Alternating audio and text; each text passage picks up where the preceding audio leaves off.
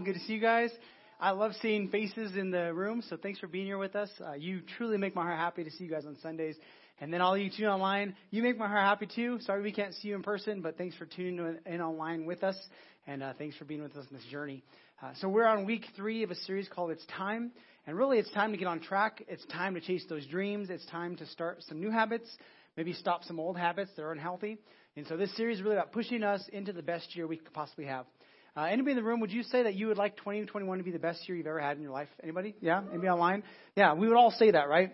So we've said this, that the end of this year, we're all going to end up somewhere, financially, relationally, emotionally, all those areas, right? Um, the question is, where do you want to end up? And if you're not intentional about the destination, you'll kind of be surprised by where you end up. And we don't want to be surprised. We want to be intentional about the, the choices we make. Uh, because we've been saying this the series, all right? The direction of your life is always determined by the decisions that you make each day. So your your destination at the end of 2021 will be made by the decisions you make today and tomorrow and that throughout this week, right? And so our our challenge is make sure you make wise choices, good challenges, uh, wise choices each day, so that you can have a good uh, destination you end up on. And we said this: whenever you're faced with decisions, if you ask good questions, you get better outcomes, right? You'll make better choices and you'll have better outcomes if you ask the right questions. So this whole series, we're presenting a question every week that we can ask. So week one, we said the first question was this: What one thing, if it got better, would make the biggest difference in your life? And so essentially, this is like the starting point uh, question, right? If you don't know where to start in life, you ask the question: My finances. What one thing would get better if I would do this one thing? Maybe it's a budget, right? Maybe you start with a budget. In your relationships, in, in your work environment, what one thing in your marriage would get better if um, if you would if you would uh, change it, right? And you ask that question, that that kind of gives you a a starting point for different areas of our life. Sorry, my microphone is not cooperating today. And if you ask that, it'll give you at least a, a, an idea of the first step to take. So that was week one. If you missed that, go listen to week one. Um, and uh, then last week was week two. We said we have to be honest, right? When we're faced with decisions, ask the question, am I being honest with myself, really? Because if we're not honest, we will not be able to um, be honest where we're at. We won't be able to get to where we need to go. And so we said, make sure you admit, right, first where you're at, and then ask the question and be curious about it, about searching out for the answer. Um, because nothing changes until you're honest with where you're at, and you're brutally honest will help you make that decision. Uh, Jesus, this is a theme verse for this whole series, and then we're going to jump into today's message, all right? Uh, he says this in Luke 9 when he's talking to people about following him. He says, if you're going to follow me, you have to go all in. You have to be committed. You have to, you have to be able to, to, to seize the day, is what he says. He says, uh, no procrastination, no backward looks. You can't put God's kingdom off until tomorrow. You have to seize the day. You have to learn to seize uh, what's going on uh, today. And so he's saying, uh, don't be looking back, right? Yet, last year you can't change, but this year you can. So don't put off till tomorrow because human nature, we tend to put off things that are important until later. We say, I'll get to that later when I'm a certain age. I'll get to that next year. I'll, I'll work on that debt. I'll work on that project next, next week, right? And he's saying, when it comes to life, you can't live that way, right? Kingdom of God is always about today. It's not about when you die. It's about now. It's about here and now. And so he's saying, make sure you seize the day. Learn this skill of saying, I'm going to live for today and make good choices today with my life. So one, one more time, I'll say this. The direction of your life is determined by the decisions that you make every single day. Uh, so where you, where you end up will be because of the choices that you make, right? And we're going to talk to that.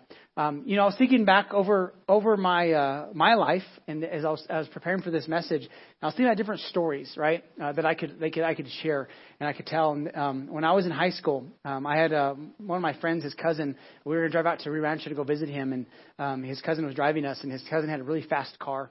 And uh, we're, we're driving down this road in Rio Rancho that always has police officers, and they're always pulling over people because uh, I used to uh, we'd go there a lot and we we just always saw police there and always pulling people over. So my friend he thought he would go really fast on this road that uh, didn't have a very uh, fast speed limit. So he's driving down and, and it's kind of like these little small rolling hills. And so as we come over a hill, a police officer he flashes his lights. Right, it's kind of one of those like, hey, we don't know if he's saying slow down or hey, pull over because I'm going to come give you a ticket. Right. Well, it was the second one, not the first one. He thought it was the first one, and he says, "Oh, he's just warning us." So he guns it and goes even faster. And then I know, right? I'm thinking like, "Oh, this is not going to be a good story." And so he he pulls into a neighborhood, right? And starts going down, and then he goes into another neighborhood, and then he's fooling around like, "Oh, they're chasing us! They're chasing us!" So we go around the turn, and they really were chasing us. And so we come around the turn, and there's a police officer's car parked sideways with his gun drawn on us. I put we I see him and he, my friend sees him. He's like, oh no, like I'm sure there's some other words that came with that, right? And he stops, and uh, that moment we're like, all right, hands on. You're like, I, we don't have anything. Um, and then he, the, the police officer gets out of the car, he, he frisks us, he searches all that stuff, right? I'm thinking, um, who am I going to call from prison, right? I'm going, to, I'm going to jail today. so who's going to be my phone call? And so my, this other guy, you know, it turns out he just got a really big ticket, had to go see a judge. Nothing happened to me. I wasn't driving. I didn't encourage it. So, uh, the police officer eventually let us on our way. Now it's just a story we tell, right? It's a story in my life. And I was thinking, what can I tell that maybe people never heard? And I was thinking of another story. When I was in elementary school, there was this bully that was always picking on me and my friends. I just had enough of it. And my dad always used to tell me, you don't start the fights, but you have permission to end it if you're ever in one that has to go away, right? And so I just remember him saying that, like, just make sure you you have an opportunity, don't just you know whatever. So uh, he keeps picking on us, and so finally I had enough. And I told the guy, like, you better stop. He's like, or what? And I just pushed him, right? Boom. And he went backwards to stop himself, and he broke his arm. And I'm like, that's what. it's a story I tell now, right?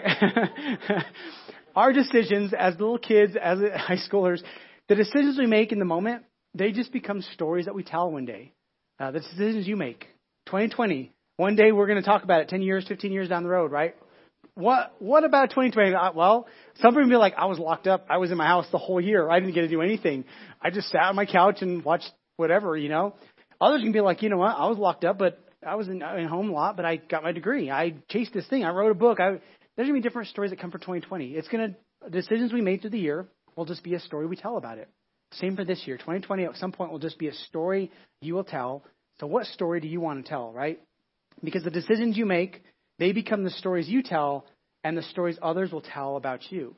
And whenever you uh, have others with you in the decisions you make, it becomes their story also. So the guy that was my, my friend's uh, cousin that was driving, um, his story is not my story. It was his dumb decision, but it's part of my story that I get to tell and make fun of, right? Because of that. The bully that wanted to pick on people his dumb decision is now part of my story of him breaking his arm when I pushed him down, right? I wasn't trying to hurt him. It just happened that way, right? So uh, you guys thinking like, man, this guy's rough. So, but hey, um, moral of the story, he never picked on my friends again. Huh? So, um, anyways, that's a story I could tell. Uh, there'll all be stories that we tell because, and, and they'll be a permanent part of our story, right? Um, the, our decisions, they have outcomes. And sometimes outcomes are good. And I think of other stories that I'm not proud of, regrets that I had mainly in middle school. I made a lot of poor decisions in middle school because I think peer pressure and just all that stuff that happened. Um, and when I think about it, it's the decisions that I made that weren't wise are the ones that I regret that I could have. I, I can't actually go back and change. So today we're going to ask the third question. And if you learn to ask this question when you're faced with decisions that you have to make, I promise you will write a better story. Right? Your stories will get better that you'll tell. Here's the one the one question that I want us to ask for the third week is what story do you want to tell? So if I would pause and time out and say, what story do I want to tell in that moment? Um, so that bully one, right? I could have just kind of just went with it and just got bullied my whole whatever grade that was, fifth grade or fourth grade. Um, or I could at some point said, you know what, the story I want to tell is I didn't just get pushed around my whole life, right? I stood up for myself. And yes, poor guy broke his arm, but that's what he deserves, right? Or I could the story I could tell is if I, if I, what story do you want to tell in this moment? Well, I just let people push me out all the time, right? Um, whatever the story is, you have to determine what story do I, it's, it's called the legacy question. Um, in in, uh, in Andy Stanley's book, it's, it's called Better Decisions, Fewer Regrets. Andy Stanley's a pastor in Atlanta, and he calls this the legacy question. He said, if you'll ask this, you'll you'll make better decisions in your life. Um, if you'll ask the question, what story do I want to tell? When all this is said and done, what story do I want to be said of me that others tell and that I get to tell about the different uh, the choices I made? Because at some point, all of our years and all of our choices are going to be chapters and stories in our in our in our story of our life, right? He says this in his book. He says, decision by decision, you're writing the story of your life. So when you're making a decision of any magnitude, you owe it to yourself to pause, to look ahead and ask yourself, what story do I want to tell? The decisions you're in the middle of making right now, this week, today, are going to be reduced to a story you tell, and once it's behind you, it's a story, period. For you to tell or for others to tell. So write a good story. Let's choose to write a good story. When it comes to 2021, when it comes to the choices we make, man, choose a good story. Write a good story, right? And here's the thing. Um, when we're faced with things like 2020, when we're faced with things like the election, we're faced with things like debt or pressures or bills that pop up, uh, health issues, right? Um, it's, it's those, there's sometimes things in, in life that make our decisions hard, right? Much harder. uh, the difficulties that, that raise that come up, they, they they make it difficult sometimes to choose the right choice. Um, you know, 2020, I think of it when you're facing hard. Some people they try to escape right through alcohol or through drugs. Um, others, the worst case scenario, through suicide. They're trying to escape these things, right? Um, others, when they're out of control, they don't have control. Anger rises up, and they try to control the things that are close to them, like other people or family members, because they have no control around them. So when when it's when dif- when it's difficult, um, when we have difficulty in our life, sometimes it's hard to make the right decisions, right choices. Um, and here's why: because uh, the primary reason that we don't a lot of times make good choices is because of emotions. Um, we, it's uh, it's emotions cause us to be distracted. They cause us to focus on uh, just the thing that's right in front of us, namely our story, right? So emotions, like a fog, it causes us to lose sight of the broader context. If you've ever been in a uh, in an emotionally charged environment, it seems like all of a sudden all of the like the bigger picture just kind of gets shrunk down to this. It's kind of like a tunnel vision. All you can see is what's in front of you, right? That's what emotions do to us, right? It's uh, it's the challenge we face in making good choices. Is if we let our emotions rule us, we usually make poor decisions and poor choices because the emotions are now, right? Story is later. So the challenge we have is, are we going to make choices for the moment, or are we going to make choices for the future? And how do we balance those two, right? Because decisions are usually now with the pressure, with the emotion, but story is always later. And a lot of times we don't think about stories because we're not thinking later, we're thinking right now in the moment. Uh, last week I gave you a, um, um, a cognitive bias that we have, right? Um, that, that our brain just automatically looks for others to, to feed us the same information we want. Well, psychologists have another cognitive bias that we have in our life. It's called focalism. Whenever emotions uh, get strong in our life, uh, focalism hap- happens to all of us, right? So um, whenever we're engaged in, in a fight, whenever whenever we're it's an emotionally charged environment, we tend to get tunnel vision. Right? Focus, focus on just what's in front of us in the moment. Um, and this is what focalism is. Focalism, or they also call anchoring, is the tendency we all have to rely too heavily on initial information and the emotion it elicits when making a decision. So focalism only causes us to focus on the immediate, not the permanent, right? We're only in the moment. And this is why people make poor decisions when emotions get too strong in their life. The initial uh, information added with the emotion, um, it, it causes us to be really our minds to turn off, is what it does. Our brains stop working because the emotions are fueling us and feeding us what, what it wants. And so we don't think long term, we only think short term. We get hyper focused on the thing that's in front of us or the person that's in front of us. So here's the thing if you're going to tell a good story, right, you have to move from the immediate to the ultimate. If you're going to tell a good story in your life, you can't just pick the immediate, right? I went into debt because I went on a shopping spree because I felt like it. No, that's a bad story because you gave into just the immediate. He's, we need to focus on the ultimate, right? So when, and here's the thing, focalism kicks in more than we realize, and it causes us just to focus on the moment and lose track of what's going on with the bigger picture. Right? If you've ever gone shopping and you see something that you really, really like, like, oh, that's going to look so good on me, focalism can kick in if you're not careful because it becomes emotional, and all of a sudden now you want to buy it because you have this this this um, desire to, to get something. Right? It could be a vehicle, it could be whatever. And if if you don't have a way to say pause, let me think about this, you'll make purchases, you'll make decisions that later on you'll regret and say, oh, I really didn't need that, I couldn't afford that. Why did I go after it? It's because focalism kicks in and causes us not to see um, the bigger picture. We only see what's in front of us.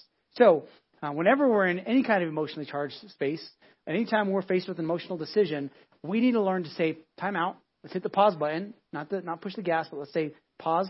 Uh, let's let's think about this, right? Uh, my kids growing up, they'd watch this show called Daniel Tiger, and in the show, it teaches kids that when you're angry when you're upset, what do you do? You stop and you count to ten, right? This is good advice for adults too. If you're ever upset, you're ever mad, pause, count to 10, because what happens is when you get angry, focalism kicks in, right? And you're not going to think about what you're about to say. But if you'll pause and count, you'll most likely make a better decision because you're saying, I'm going to push push those emotions to the side. I'm going to begin to let my brain start thinking again um, because I, I, in those moments I don't. So for for this message, like if there's there's some young people in this room, um, in this message, if there's one skill that I could teach you to help you write a better story, it would be what we're talking about today. Because um, if you can get this and you can practice this, you'll write better stories in your life. From, from, from experience, I'm telling you, you'll write better stories from your life if you'll think about the story that's going to be told in that moment, right? the stories I regret, I thought only about the moment and doing what my friends or the, the pressure that was happening, right? I gave into the peer pressure. I gave into whatever was in front of me. And I only thought for the moment. If I would have said, wait, wait, so this story, I'm going to, like, like, I'm going to have to keep this from my parents for a long time. That's typically not a good thing, right? You're like, um, if you ever have to keep anything from somebody you love, typically that's not part of the story you want. If you have to, if your story, if your decision is going to cause you to be a liar, you don't want that part of, of, of that's not going to be a good story because you'll be hiding something for a long time. And the things that I regret, I, I have, if I'm honest, I would say I didn't hit the pause button and say, huh, one day I'm going to tell this story, and will I be proud of this story? No. But I made the decision not for the long term, I made it for the moment, and those are the times that we regret. So uh, today, when we talk about the story we're telling, if, if you'll learn to do this, you'll write a better story. All right? So let me tell you a story from the Old Testament. It's one of the best stories in the Bible. I think it's one of the greatest. Um, it's one of the longest you'll find in the Old Testament. But it's fascinating, right? So it's a story about this man named Joseph. It starts when he's when he's really young. Um, he it says that he was the favorite uh, son of his father's favorite wife. So time out, right? So if you're married, you shouldn't have favorite wives, all right? You should just have a favorite wife, right? Just just just like help you out. So it was his father had a favorite son from a favorite wife, which means he had multiple wives and multiple kids, and he was the baby, he was the youngest, and Joseph was his favorite. And so uh, Joseph had these dreams when he was young that God was going to use him, right? There, there's these, this idea that he was going to be somehow used in a, in a really great way. And he told his dreams to his family, and his family despised him and hated him for it, right? And so uh, at one point, even his dad like rebuked him because he says, "Well, am I also going to bow down and worship you too in, in these, dreams?" So his brothers hated him. Well, his dad gave him this nice coat, you know, his, his favorite son. He had this, this fancy coat, and um, we're going to pick up the story when he's 17 years old. And so uh, we're going to start in Genesis 37. So this is like the 17th chapter of Joseph's story, right? Because he's been lived 17 years now. If you think of your years as a, maybe a chapter, he's already he's already in his story. And there's things that are going on, but we're going to pick up on it. And it says that one day he was going to visit, visit his brothers in the field. And when he was going there, his brothers said this. They said, "Here comes that dreamer." Right? They said to each other, "Here comes well, here comes that here comes Joseph. Here comes that dreamer." So, so if you can imagine, around 1850 BC, uh, a Hebrew teenager, right, named Joseph, he's going to find himself in a very tough situation. And it says, Here comes that dreamer. They say, Come out, let us kill him. Those are some uh, focalism kicking in, right? Some emotionally charged words here. Let's kill him and throw him into one of these cisterns and say that a ferocious animal devoured him. Then we'll see what comes of his dreams. So they're a little jealous. They're a little envious. They just they hate Joseph so much that they're willing to kill him and then lie about it to their father, right? That he was killed by an animal. Um, and then, so in this moment, right, as the emotions get high, maybe some mob mentality, they start like egging each other on. Yeah, we don't deserve him. He's the worst. You know, like maybe egging. Like if somebody would say, hey, wait, wait, let's hit the pause button here. Hey guys, you're about to make a decision. Obviously, you want to kill your brother and throw him into a pit, right? That's going to cause you to keep a secret from your father and from those you love for a long time. Like, and more than that, one day millions of people will read your story and they're going to think these guys were so jealous that they had to kill their brother because they were so angry at him. That's gonna be part of your story. Like, hey, time out, guys. Let's uh, let's think about this. This is not going to be a good story, right? That's going to be told of you. Maybe you should think of a better ending, a better way to to to to, to write a better part of the story. And uh, honestly, actually, the next verse says this: When Reuben heard this, right? Here's their plan. Reuben's the oldest. He's the oldest brother. It says he tried to rescue them from a hand. And said, "Hey, let's guys, whoa, whoa, calm down. Like, let's the emotions come down let's not kill him, right? Let's just put him in the pit for now and let's not kill him. Let's not shed any blood. Um, let's just throw him into the cistern we have in the wilderness, but do, do not lay a hand on him. Reuben said this to rescue him from them and take him back to his father. So Reuben's plan was to later come back, get him out of the cistern, and take him back to his father so he didn't get killed. He was the, the, the wise voice, the voice of wisdom saying, wait, guys, time out. This is not a good story we're writing here. Let's not make a foolish decision. And so then Reuben left, and he was planning to come, come from later. While he was gone, a caravan of Ishmaelites came through, and the brothers saw him and said, Hey, the caravan, we can sell Joseph to them as a slave. We can make a little money off it. We don't have to kill him. We can let them be in charge of that, right? And so they sell him to the caravan uh, as, as they pass through. Well, later on, Reuben comes and to rescue Joseph. He's not there. He asks his brothers what happened, and they told him, "Well, we sold him as a slave." So Reuben rips his clothes just to distraught. He's, he's, he knows he's going to kill his dad, right? When he hears the news. Um, and so they get his coat. The brothers get his uh, Joseph's coat. They tear it up and they put blood, animal's blood on it.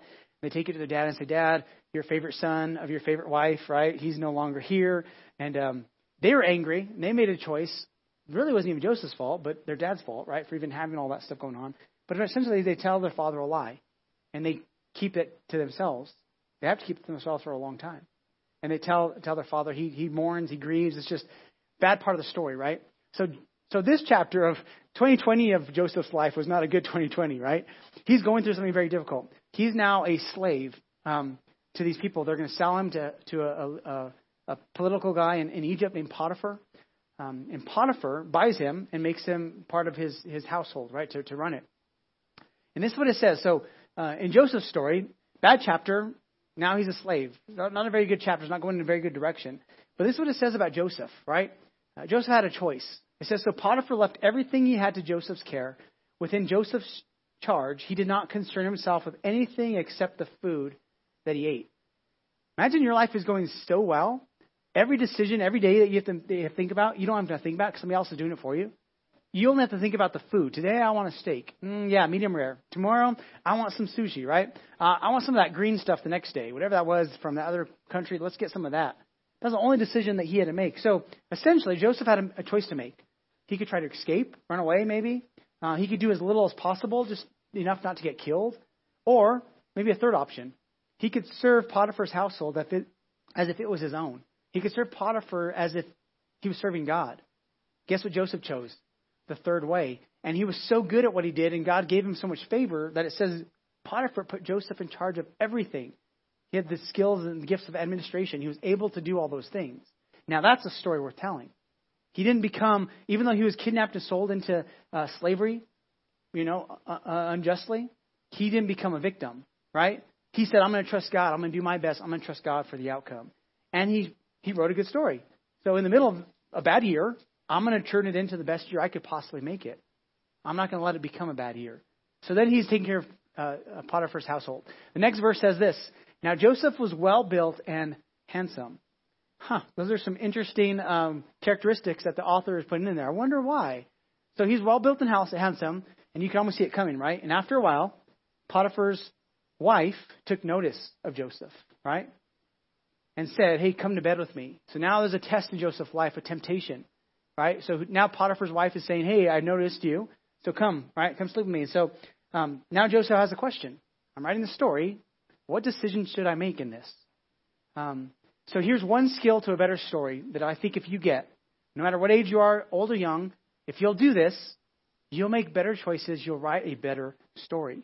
Essentially, Joseph did this. Whoa, whoa, time out, Miss Potiphar. Time out, right? Um, slow down, right? Um, let's let's think about this. Where you're you're propositioning me something that I have to make a decision on. Now, if I go through with it, one, it's going to be death for me and you. That's that's part of it. Uh, but two, it's just not a good story. And it says this this is what he said, but he refused. And this is part of why the story is so important of Joseph.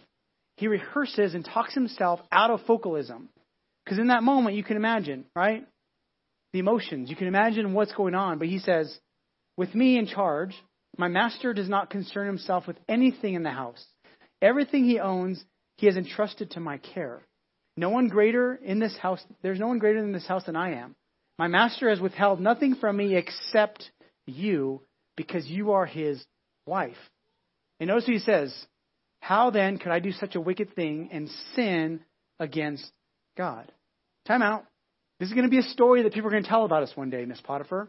I want to make sure I'm writing a good story. So, how could I do such a wicked thing against my master and against God and sin against God?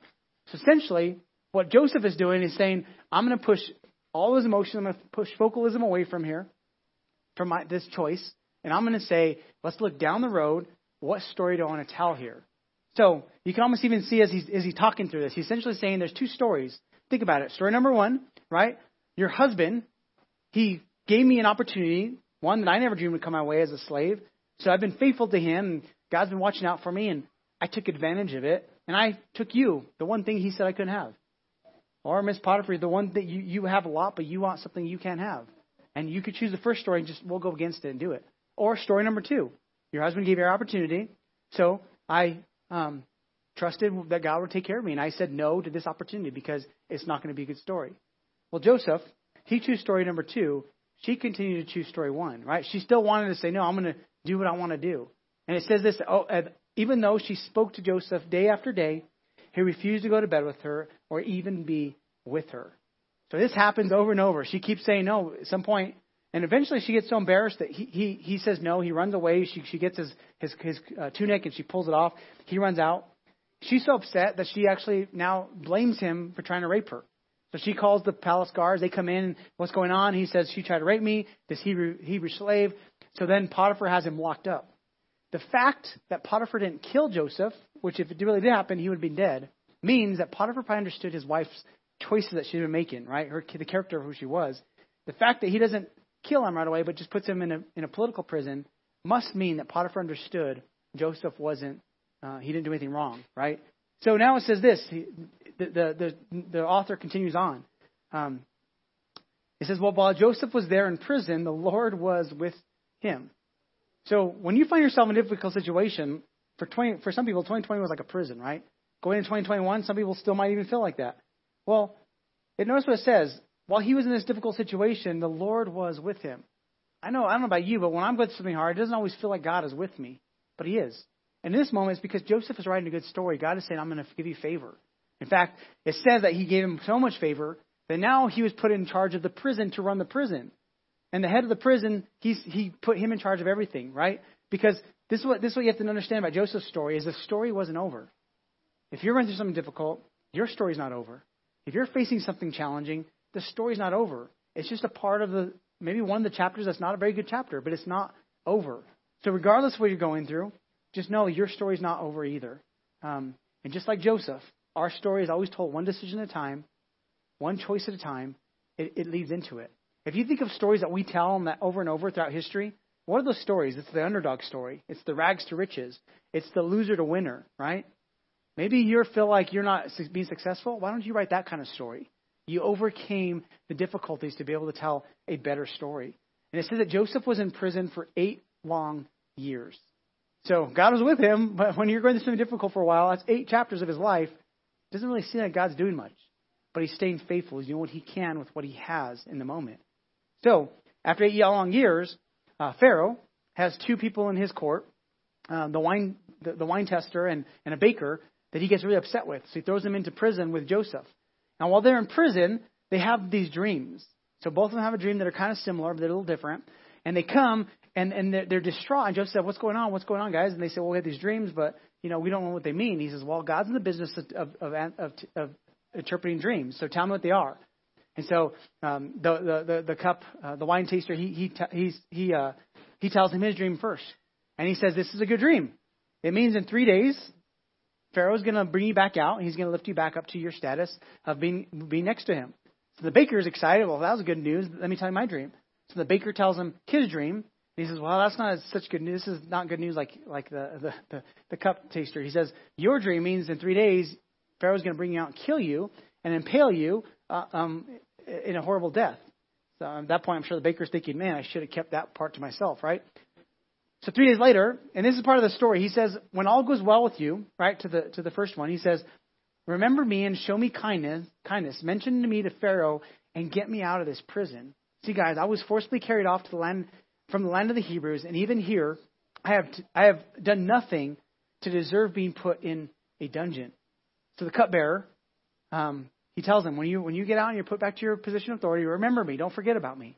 And then there's some really, really sad words that take part in this part of his story, his chapter. It says this the chief cupbearer, bearer, however, did not remember Joseph. He forgot him. Focalism kicked in. He forgot about the bigger story. He said, I'm back to my original position. Yay me. And he totally forgot about Joseph for a few more years.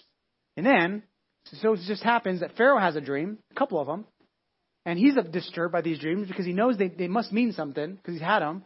And so he's asking, Can anybody help us? And in that moment, the cupbearer says, oh, I just remember my shortcomings. I, I just remember where I messed up. And he says, A few years ago, two years ago, you locked me in the. And he tells him the whole story. And he says, Pharaoh, there's a guy in there who interprets dreams. And Pharaoh says, Well, bring him to me. So they give him a bath, they shave him, put him in clothes, they bring him into, into to Pharaoh to talk. So Pharaoh tells him a dream. Joseph interprets the dream and says, This is going to happen. You're going to have seven years of great great, great harvest and um, bumper crop, and then seven years of one of the worst uh, famines ever. And then, so he interprets the dream, and he doesn't stop there. He says, Mr. Pharaoh, Mr. King, this is what you should do. Then he gives them advice, right? He said, You should find somebody in the kingdom that would be wise enough and have the gifts of administration to be able to prepare from these seven years so that when the next seven years come, we'll be prepared for those. So he tells them this plan. And Pharaoh says, This is what it says the plan seemed good to Pharaoh and to all his officials. So Pharaoh asked them, Can we find anyone like this man, one in whom is the Spirit of, the, of God? So even Pharaoh recognizes something different in Joseph. See, Joseph had been writing a good story. So not only can uh, did they they recognize something in him, but um, Potiphar could vouch for him. The the the, the prison guards could could vouch for him. The the cupbearer could vouch for him, right? Because he's writing a good story. He has these people saying, "This guy's making good choices." He he has been unjustly put in these situations, but he's still writing a good story. So essentially, he put, gets put almost like a second in command uh, uh, next to Pharaoh. And Pharaoh says, "Is there anybody else? Let's put him in charge." And and it, he does exactly what he tells Pharaoh they should do. He begins to build some really big storage places for to store the grain. Seven years of a bumper crop. They get so much, but they save a lot. And then seven years of uh, famine, worse than anybody they'd ever experienced. And after a few, after a little while, the people surrounding that, uh, Egypt, they ran out of food, and they began to hear that Egypt had food still. So Joseph's brothers, their dad says, "Guys, why are you still sitting here? You should already be on your way to Egypt to get us some food because we're starving." So Joseph's dad sends his brothers to Egypt. So it just happens that they go to one place to buy some grain, and that day is the same day Joseph happens to be at that same location, monitoring and checking how things are going. And he sees his brothers, and he recognizes them. And it says that they see him as a powerful person in Egypt, and they all bow down to him. In that moment, I'm pretty sure Joseph's that dream came back to him like, whoa, this was the dream I had as a kid, right? They're bowing down to me just like they did in my dream. This is this is incredible. Well, here's the thing. Joseph is now successful. He's even more powerful he's ever been before, even in the other roles. He has the authority to do to them, right, what they did to him. Here's the thing about when we find ourselves, because sometimes we find ourselves in difficulties, other times we find ourselves in successful situations. Success is always the hardest test to pass. Just so you know, people always want success. But if you notice, a lot of people who are successful, their lives don't always turn out the best. They write poor stories because sometimes success is not always what we think it is. And focalism and wanting what we want and not not telling a good story causes us to make poor decisions. This is why, like, something that, that you gain very quickly, like the Proverbs says, an, an inheritance that's gotten easily will easily be spent, right? It just goes away quickly because we don't know how to manage it. So, so a lot of times, our story is God's building our character to be able to be able to stand under whatever success He wants to give us. But we have to learn that it, that there's some intentional things that have to be put in place, like endurance to be able to stick with it and not think you've arrived because you never arrived. That's part of what success tricks us into thinking is we've arrived and we can just take it easy. And that moment is when we start telling a poor story. So he had a decision to make. He's successful, but now in this chapter of his story, right now he's in chapter in chapter 45 of of Genesis. He's in chapter what 30 37 or so of his story. And what is he going to do now? So I'll, I'll skip forward because now uh, we'll go in a, few chapters ahead. It's a great story. If you never read it, I would encourage you to go read go read the story of Joseph. If you want to learn how to make good decisions and, and, and to, to learn how to ask this question, watch what he does over and over. But there's just this, this, this thing takes place between him and his brothers. They go back and forth from their father to, to Egypt. And eventually, he can't take it no more. He has to reveal himself, right? And so they, the, the, the last time they come in to, to get more grain, um, he kicks everybody out, out, of, out of the house so they, the other Egyptians don't hear. And he says, Guys, I'm your brother, Joseph. And it says, this is what it says in, in chapter 45 of Genesis. They were terrified at his presence. The author, he should have put, and they wetteth themselves, right? And they had to change their clothes. Because in the moment they realized that Joseph had the authority to kill all of them, he could decide to them what they decided to him. They could, he, he could choose to do the same thing that they did to him, right? Like it's a revenge chapter, right? Oh, those make good those make good novels and good movies. They make horrible chapters in real life. Why would he waste 37 years of time a good story for a revenge chapter? And he doesn't. He then says, guys, God has done this for our family, to save our family, right? God has set us up in such a, all the hardship we went through, He was doing something greater. He was developing my character. He was helping me get in a place where I can make a big difference in other people's lives. And Joseph, he chose to write a good story. So one of the things I would say about this about this story is uh, when you're going through a bad chapter, just know uh, it's not over. There's other chapters to come. And don't ever make a decision that will make you a liar for life. Don't ever make a decision that you'll regret that decision for the rest of your life, right? And that's what they did. Their decision made them liars for life. And Joseph said, I'm not going to return evil for evil. I'm going to return good instead of, of evil. Is what, what God is asking us to do all the time. So when you're writing your story of your life, every single day, right? Take an example from Joseph's story and ask the question, well, I'm about to make a decision. What story do I want this to be told about me in this moment? What story do I want to tell? What story do I want to be told about me? Right? Um, when I'm in the middle of, of the emotions coming up and, and the pressure's on from the car salesman, and this car is really beautiful, it's really nice, right? And he's saying it looks so good on me, and I've talked myself into it, and I can't afford it, but I have this pressure now. I've already gone through these steps, and I have, they checked my credit. Now I'm like, I have to sign, and the pressure's there. Well, here's what salespeople know. If you leave the, the car dealership without buying it, you'll go home and think about it, and all of a sudden the focalism will lift, and you'll begin to rationalize and think, well, I can buy that car, but I'm not going to eat for like two weeks, and uh, it's going to mess up my, my budget, right? You'll actually make a better decision. Time out. What story do I want to be told? Well, I gave into the emotion, the pressure of them, and I want to look good in front of people, right? If I'm honest, what story do you want to be told? I bought this car I couldn't afford. It got me into more debt, which got me more debt. And eventually, I lost all this stuff. Or, you know what? In the moment, I didn't let the emotions take over. I paused and said, "This will not be a good story in my life. So how can I pause this and stop this so I can make a better, permanent choice in my life?" So what we need to do? We need to look as far down the road as we possibly can, and ask the question, right? What story do I want to tell in this moment? And then choose the destination, right? Um, choose the destination of where we want to end up. So in 2021.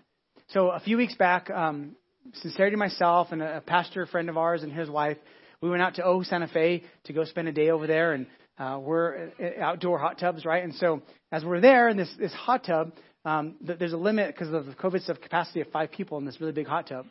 And so the four of us are there. We've been there for a while talking, and this lady comes and she jumps in. The, she says, "Hey, can I join you guys?" She comes in and um, and she begins to just talk to us, right? And so we're talking, having a conversation.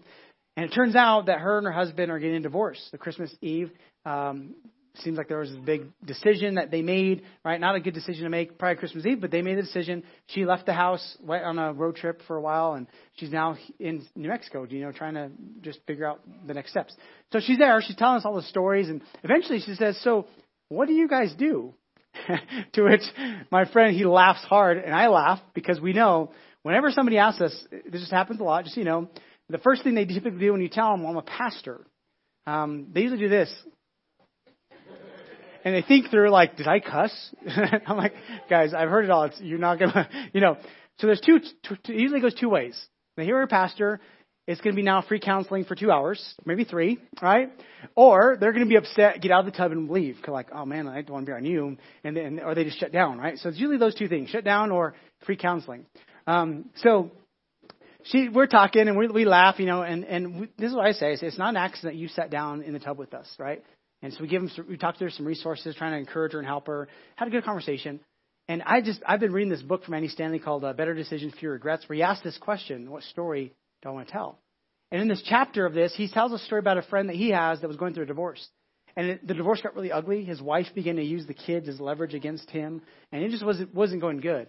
And Andy told him, he said this. He says, "Hey, so in 20 years, 10 years, a few years down the road, Every decision you make is just going to be a story that one day you'll tell your kids. When your mom and I were going through this difficult season, yep, I got really upset and I used everything in my power to get back at her. I may I set her up as, you know, whatever, or maybe write a story you can be proud of telling. And he said every week he would call his friend, his friend would say, I'm still writing a good story. I'm making good choices. I'm not going to let the emotions cause me to make a poor decision in the middle of this. And that was fresh in my mind. So I told the lady, I said, you know what? So the best advice that I've heard is when you're going through something like this, one day, all of this that you're, all these choices you're making will just be a story that you're going to tell your kids, and a story you'll tell of yourself and what went on. You can't change other people, but you can determine the outcome in the story that you will tell in this moment. I just encourage her, write a good story. The same thing with you guys. I would encourage you guys today. Would you choose to write a good story? And here's the thing: stories are far away, right? They're long. They're in the distance. That's the, that's why we don't make good choices a lot of times. Well, what have you thought about your story as a daily thing, right? So you end your day every, I don't know what you do at night. If I don't know if you have a routine, you brush your teeth and you lay down. But what if you thought about your day and you said, you know what? Did I did I contribute to my story today in a good way? Because typically we think, well, I'll write the story next week. I'll write the story in, in two months. I'll, write uh, next year. And then we just have these blank pages or these empty moments where we don't do anything and we go the, the wrong direction. What if every single day we made a decision to say, you know what, there's a few things I should be doing every day. Did I accomplish those those few things? If you're a parent, there should be a few things you should be doing with your kids. If you're as a Jesus follower, if you're a Christian, there should be a few things you do every single day. You ask yourself, did I do those things? Then you're contributing to writing a better story. And if you didn't, then you need to start. If we thought of our, of our, of our decisions we make every single day, we'll begin to realize that we're writing a really great story if we'll focus on a daily, seizing the day, writing that story every single day, not letting the emotions, not letting the things that pop up take us off track. So here's my challenge, right? Would you ask the third question? What story do I want to tell? When you're faced, especially when you're faced with an emotional decision, when you're in a, the heat of the battle, what story do I want to tell about this? Right? What story do I want to tell that I'll be proud of? What story do I want to say that won't make me a liar for the rest of my life? What story do I want to tell? You know, as, as we end our service today, um, if you're not honest uh, with where you currently are in life, you'll never be able to get to where you want to be. And that, that, that means in your finances and your relationships, in your walk with God. If you're not honest with where you're at currently, you'll never be able to get on track to get to where you need to be. Um, Jesus says this. He says that um, in, in Matthew, he says, Repent, for the kingdom of God is at hand. Repent. This word is a great word. It just means you have to have a change of direction. It means have a change of heart, have a change of mind. So if you find yourself off track going in the wrong direction, you need to stop and do a U turn and turn back to God. So he's saying, Repent, for the kingdom of God is at hand. He's saying the kingdom of God is a daily thing. It's not off in the future thing, it's today. So have a change of direction, have a change of heart and mind. So today, if you're off course in your finances your relationships and your maybe your mental health or your physical health, maybe today you need to repent and have a change of direction in wherever you're going that's not healthy and go in a healthy direction. And then today, most important thing is spiritually, if you're off track with God, maybe you're doing your own thing. See, the kingdom of God is about letting Him lead. Kingdom of us is about us doing our what we want to do. And Jesus says, if you want to follow me, you have to let me lead. It's about my kingdom, not about your kingdom. His prayer is, Your kingdom come, your will be done. Not my kingdom come and my will be done. No, it's God, you show up. And notice he says it's at hand, it's here, it's in the day, it's in the choices, it's in the moments that we find ourselves in. So today, as I'm going to take a second, we're going to pray. But if you're off track in any area of your life, I would one say, God, help me to get on track. Help me to to ask these questions of the choices and decisions I'm making. And then two, if you're here today, I'm going to give you an opportunity in a second. If you're if you're watching online or you're here in the room and you're off track with your relationship with God, that you would get back on track. So do me a favor, would you close your eyes and bow your heads today as we end our service? If you're in this room or you're watching online and you'd be brave enough and honest enough to say, you know what, I'm off track with my walk with God. It's not His kingdom, it's my kingdom. I'm been doing my thing. But today you want to get back on track. I would love to lead you in a prayer that helps you start that. It's a decision that you make saying, God, forgive me for getting off track. Forgive me for going my own way. Today I want to go your way. If you're here, I'm not going to call you to the front, but just right in your seat, I'll lead you in a prayer. If that's you, would you let me know that? Just lift your hand. Say, I'm, I'm here, God. I'm off track. Forgive me for getting off track. Awesome. I see a few hands. Anybody else? Awesome. For you to watch online, if you want to pray this prayer with us also. So for the rest of us in this room, would you pray, even if you didn't raise your hand, would you pray this prayer with us so that those who raise their hand are not praying alone? Say this today. Say this today. Say, Father God, forgive me for getting off track, for going my own way. Forgive me my sins and my choices that led me away from you. Today I choose you. I want to go your way. Thank you for sending Jesus, your son, to give us an example of how to live. Thank you for letting him die on that cross in my place so I can have a way back to the Father. Today, I put my trust in you. Today, I choose to go your direction. I choose to follow your lead. In Jesus' name I pray. Amen. Amen. Come on, church. Let's pray. Let's celebrate those that prayed in the room, online. So good.